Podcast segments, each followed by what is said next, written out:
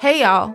I'm Errin Haynes, the host of The Amendment, a brand new weekly podcast on gender, politics, and power brought to you by the 19th News and Wonder Media Network. You've probably heard the news that this election year, our democracy is at stake. On The Amendment, I'm breaking down what that actually means, specifically for the marginalized folks who depend on our democracy the most. This is a show that dives past the headlines and gets clear on the unfinished work of our democracy.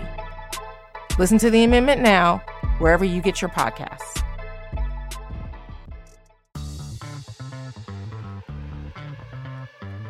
Welcome to the Growth League, a podcast at the intersection of personal and professional growth. To get us inspired for the week, every Monday I seek out remarkable women leaders and we uncover their rule for growth something they learned in the process of achieving their own personal and professional goals. These rules are like shortcuts to success, and hopefully, we can use them to save some time and heartache on our way to achieving what's possible. This week's rule from our guest, Sarah Fay, is developing your public speaking skills has the greatest ROI of any personal improvement. This episode is brought to you by Influence & Co., a content marketing agency that helps companies create content that drives business results. Influence & Co. helps me take my keynote speeches and turn them into shareable articles in notable publications. They're currently helping me produce an article for Thrive Global on how to create a healthy relationship with failure. You can find out more about Influence & Co and the many services they offer for thought leaders and companies interested in inbound lead generation in the show notes. I am Diana Kander, and like you, I feel the call to grow. I'm a Midwestern mom of two and have a career as a keynote speaker and growth consultant, in which I go to companies and provide their leaders with a framework that's going to help them create their best year ever. But you don't learn when you're doing all the talking. So I wanted to create this show as a tool to help me level up my own game by learning from others. I invite you to join me on these mind blowing, perspective shifting conversations. Think of this show as the perfect way to get into a growth headspace for the whole week. Our guest this week, Sarah Fay, completely changed the way I view public speaking with this week's rule. I mean, I make my living as a public speaker, but Sarah helped me see that we can all make a better living by investing in our public speaking skills. Here's what you need to know about Sarah. She's Senior Vice President at Brookfield Properties, a leading global developer and operator of real estate assets with more than 8,000 employees. At Brookfield, Sarah's responsible for overseeing the marketing of all office and retail properties in the Northeast region and has a team of 17 people and a budget of millions of dollars each year. She lives in Manhattan and loves tequila and french fries. Sarah is an expert at using her voice to drive change. And in this conversation, we talk all about how she excelled in spaces where sometimes she was the youngest and only woman in the room, and also how she built up her confidence and her career at Brookfield. Here's Sarah. Cannot wait to dive in with Sarah Fay. Welcome to the show. Thank you so much. I'm so excited to be here. Thank you for having me. Absolutely. I want to kick things off with a story, kind of an opposite story. In your career, has there ever been a boss or a mentor, somebody who like destroyed courage, you know, gave you really bad advice or tried to put you in your place? That was a very demoralizing moment you know, I think particularly being in the real estate business for a long time, I was the only woman in the room. And luckily that's changing now. And I was usually also the youngest person in the room and i think it it takes quite a lot of experience and confidence to really feel like you have a voice and a say and can kind of hold space in the room. I think that, especially when I was younger, I probably should have stood up for myself more and should have voiced my opinion. It's really hard to have the tools to do that when you're younger, especially I think if you don't have other female examples and other women kind of encouraging that and providing that example. What brought it out for you? I mean, what was the difference maker, do you think? I hate to say it, but I think it helps to switch companies and come into a position at a more senior level. And it's not always the case, but I think unfortunately, when you're at a company for a while and with internal positions, you know, sometimes people have you in a certain box or have a certain image of you. And when you can come into a new role at a more senior position and kind of see what it's like to walk in and be given that respect and have people defer to your opinion and and your thoughts on that i think it just kind of builds from there. Yeah that's awesome. Just having the experience of being like oh i had the same opinions like a week ago. And people treated me very differently. Yeah exactly. So when i asked you before the interview what tip you would give to young people in your organization one of the things you said was getting comfortable with public speaking and presentation skills, which I wouldn't think are required in a marketing role. So, can you tell me, is there a, an incident or something that happened where you were like, I need to get better at this? I really think that it's so crucial for anyone who wants to be really successful at a senior level because when I think about public speaking and presentation skills, I don't necessarily think that that means you're giving presentations to an auditorium or even necessarily with a PowerPoint or anything that formal, but I think those skills carry to one on one meetings. I've seen people with very tactical skills, whether it's legal, accounting, marketing, leasing if they don't have the ability to express themselves in that way and hold space in the room, I don't think that they progress as fast as the people that can. And so that's why I think it's so crucial. So, do you have a philosophy or a theory that you've learned that you would like to share with our listeners on how to make your presentations more compelling?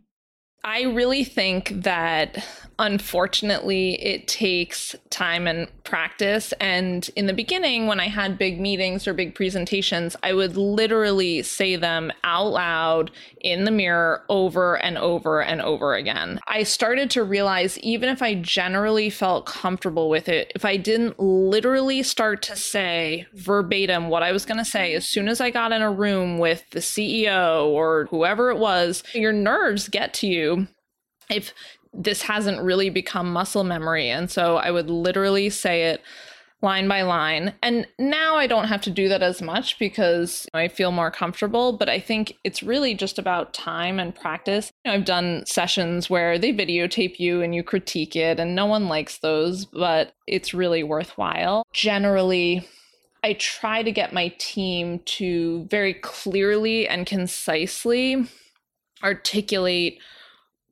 why we're in a certain meeting, what it is they're trying to accomplish, and how we're going to get there. I find that often when people are really in the weeds on a project, they like to tell you how the sausage is made and give you all the details and all the things that aren't necessarily necessary. And I think, especially for reporting up, it's important to just give the high level takeaways and even just let people ask if they want more. Because I think often they don't and it's a must it's, it's a much more effective way of communicating I think that's such a big aha moment. Most people go into a presentation being like, I'm going to hit them over the head with everything they need to know.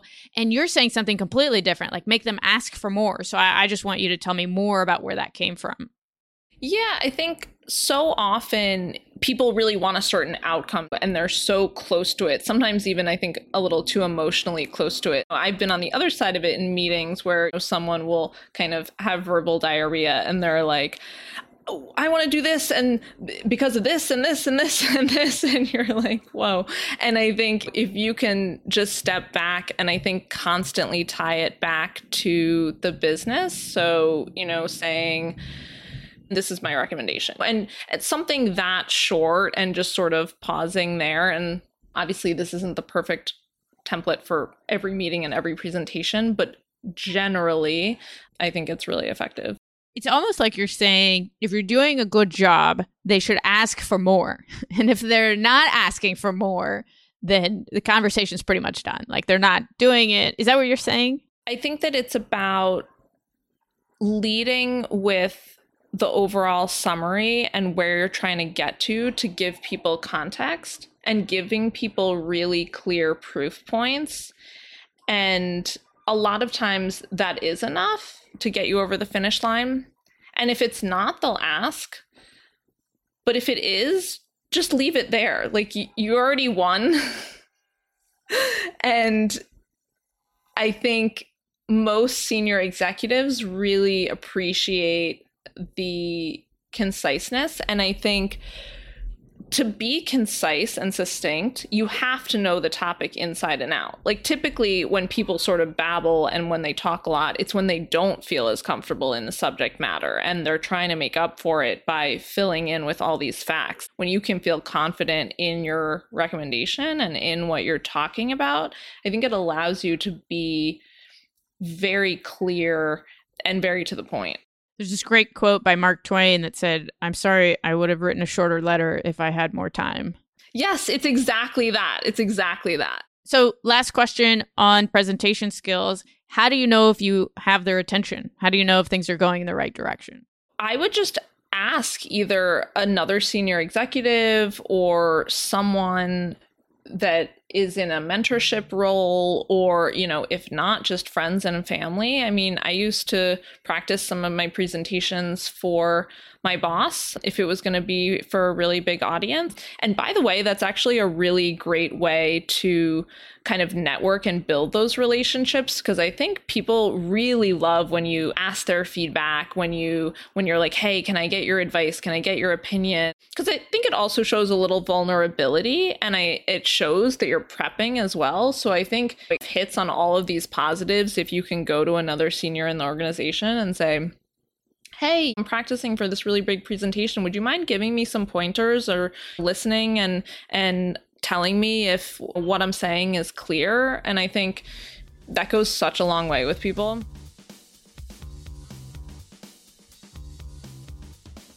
Building a successful business online can be challenging, from creating a standout online presence and building a marketing strategy to the technical side of running a website. It's a lot to manage. And that's exactly where Wix comes in. It offers a complete business solution with all the features that you need to create, manage, and grow online. You can build your website exactly the way that you want it with thousands of design features that have been created with your needs in mind. Wix has strong infrastructure in place, providing you with reliable hosting and fast loading times, which are everything. If people are waiting for your website to load, they will leave. And on top of it all, you get marketing and business tools built into your website dashboard, making it even easier for you to reach the right audiences. So head over to Wix.com and join millions of people growing their business online today. Our next partner has a product that I use literally every day. Now, you know Athletic Greens is the product that helps you with gut health, having more energy, optimized immune system, and I actually use it as a way to help me set healthy habits. So, I drink my first cup of coffee in the morning and I always want a second one immediately, but I say to myself, I'm not going to have that second cup until I finish my athletic greens. And after I drink the athletic greens, I never want the second cup of coffee. It just offers me the full range of energy and vitamins that my body feels like it needs. So, what's in this stuff? With one delicious scoop of athletic greens, you're absorbing 75 high quality vitamins, minerals, whole food sourced superfoods, probiotics, and adaptogens to help you start the day off right. This special blend of ingredients supports your gut health, your nervous system, your immune system, your energy, your recovery, focus, and aging. All of the things. I take it every morning, like I said, after my first cup of coffee, and it gives me the energy that I need to take on the day. Tons of people are taking some kind of multivitamin, and it's important to choose one with high quality ingredients that your body is actually going to absorb. It's lifestyle friendly, whether you eat keto, paleo, vegan, dairy free, or gluten free, and it costs you less than $3 a day. You're investing in your health, and it's cheaper than your cold brew habit. Right now, it's time to reclaim your health and arm your immune system with convenient daily nutrition, especially during the COVID surge that we're facing now. It's just one scoop and a cup of water every day. That's it. No need for a million different pills or supplements to look out for your health. To make it easy, Athletic Greens is going to give you a free one year supply of immune supporting vitamin D which many of us are low in, and five free travel packs with your first purchase. All you have to do is visit athleticgreens.com slash growth. Again, that's athleticgreens.com slash growth to take ownership over your health and pick up the ultimate daily nutritional insurance.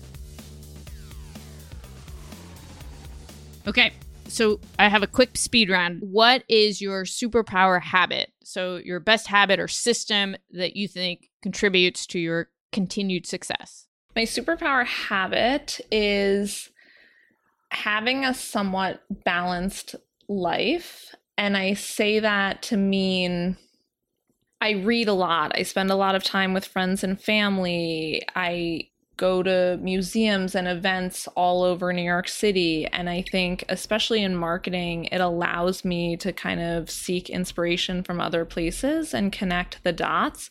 And it also keeps me really energized because the job can feel really exhausting. There's the the management side of it. I manage a team of 17 and then also the work side of it and I think having those outlets and having that balance in my life is what allows me to recharge and keep going and pivot between a million projects because I think, you know, if one project is kind of hitting a wall or I'm really feeling drained on something, I can focus on something else for a little bit and still be productive. It seems like your job could easily be all encompassing. So what is what is the system that you use to make sure that happens? I think part of it is getting more confidence with seniority. You know, I encourage my team to be able to articulate both your strengths and your weaknesses because we all have weaknesses. And I think there's this desire when you're younger to pretend that you can do everything and you don't have any weaknesses and you can figure anything out. And that's just not the case. I'm someone who really believes in emphasizing your strengths and staffing to make up for your weaknesses and just making sure there's no holistically on the team there's no gaps and that we can either staff accordingly or use agencies for the things that we're weak on. And I think if you can clearly answer your strengths, you feel more comfortable just acknowledging your weaknesses. All of that is to say that I think when you become comfortable with both of those things and can get away from this idea of needing to grind in kind of that what I hope is sort of an older corporate mentality of just constantly, constantly putting in long hours and exhausting yourself as if it's like a badge of honor. I just don't believe that. And that you need the balance to be even more successful in a lot of ways. And I think that that just came with time and experience, unfortunately. I don't think that there was any trick, but hopefully someone else will learn that younger. Okay, well, speaking of weaknesses, what is your kryptonite habit? Something that could be holding you back from continued success? I definitely have moments of self doubt, imposter syndrome, moments of wondering, am I really good at anything? All of those inner demons. What do you do? What do you do in those moments? Because I, I, you know, I want as much as possible to help people figure out. Like in those moments, I, I do these three things.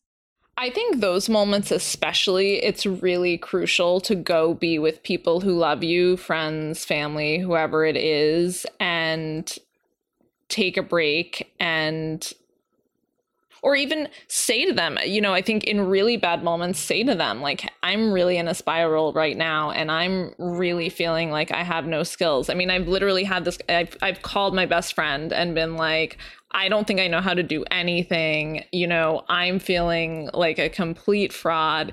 You know, and she literally lists back to me, well, that's empirically not true because X, Y, and Z, and that's never been true. And, you know, for whatever reason, I think when hearing that from someone else is always hugely, hugely helpful. Well, it sounds really familiar. It's something that I do on a regular basis as well. And I think the opinion that they offer is like the benefit of zooming out when you're just so focused on something that didn't work or how you feel. They can offer you that perspective that you should be able to give to yourself in better times. Now, you shared before the interview that there are a couple of areas that you're looking to grow over the next year. So you said you're trying to get better about cooking and more intentional about spending your time. It sounds like you're already pretty good about how you spend your time. So tell me more about that one. It's probably a COVID cliche. I think coming out of the pandemic, like so many people, just realized that I really wanted to kind of double down on the relationships that really matter to me. I felt like in hindsight, pre pandemic, I was really kind of fracturing my attention by going to a million, you know, drinks with people, drinks and dinners with vendors and, you know, just all kinds of interactions like that that you kind of get caught up in in the corporate world. At the end of the day, I want more time and memories with the people that I really love who are going to be next to me. And I just I want the quality of those interactions to be better, meaning like I want to be off my phone, I want to be excited to be there, I want to be engaged and not just like checking the box and going to the next thing on my calendar. So what are some systems or tools that you're using to make sure that that happens? I'm trying to really be strict and realistic about my calendar and my social life. Like I know myself and there's only so much I can do without really getting tapped out and and really getting drained and so I think just being re- more realistic about that and and saying no to things and, and then proactively scheduling the things that are really important to me. That sounds like a great approach. Okay, let's get to the rule. I feel like when we talked about presentation skills, you had so many great tips. So, do you think there's a rule in there about the importance of presentation skills to our professional growth? You have to think of presentation skills or public speaking skills as a crucial tool in your toolkit to be successful. It is it's literally like giving you a leg up or a booster on success. Like it is this tool, and I think it is fairly input in is like reward out. Like I really I've never met someone who puts the time in and the practice in and doesn't get positive results and doesn't see an impact on you know, the interactions with the people around them. I think it's one of the easiest ways at any level of seniority that you can put time into your development that is going to pay back immediately. What a great rule from Sarah. Public speaking skills are such a crucial but sometimes overlooked tool for growth in the workplace and in our personal lives. I had lunch with a good friend this week, and she said to me, There is absolutely a ceiling for your career if you can't command the room. And this is a very new realization for her only in the last year after she hired a coach to help her with her public speaking skills. Because after a recent presentation to her organization, her inbox became flooded with notes of people saying, Whoa, how did you just do that? You were amazing. That was incredible. That is the kind of transformation that's possible when you invest in this very important skill set. And I'm almost afraid to say this out loud, but I do believe that how you communicate your ideas is more important than what the ideas are in the first place, in how they're received by your audience. If you want to debate me on this, then you'll have to come chat with me about it in the Facebook group. It's called the Growth League Podcast, and it's your place to take part in growth projects, debate me on my strongly held opinions, and meet other amazing like minded individuals. If you enjoyed the show and you want more like it, please make sure you're subscribed. And if you have a suggestion of how we're doing and what we could be doing better, please leave those comments in a review for the show and include your social media handle so we can thank you. Thank you again to Influence & Co. for sponsoring the show. If you want to create a system out of your thought leadership that serves as lead generation, SEO for your website, and just increased sales, feel free to reach out to me and I'll tell you about my work with Influence & Co. Or you can go directly to influenceandco.com slash growth. I cannot say enough about this company that I have known since its founding for over 10 years.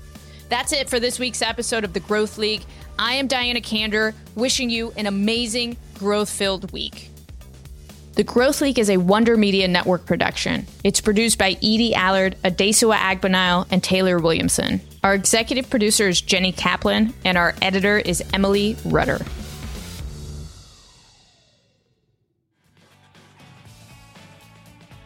When the sun goes down at the world's leading business school, the faculty speak their minds. Harvard professors Youngme, Mihir, and Felix are hosts of After Hours, a podcast from TED. Each week, they catch up after work to dish on topics torn straight from the headlines, from Facebook to free trade to how to buy happiness. Think of it as professors in cars having coffee. This season, holiday travel headaches, chicken sandwich wars, and their big predictions for 2022.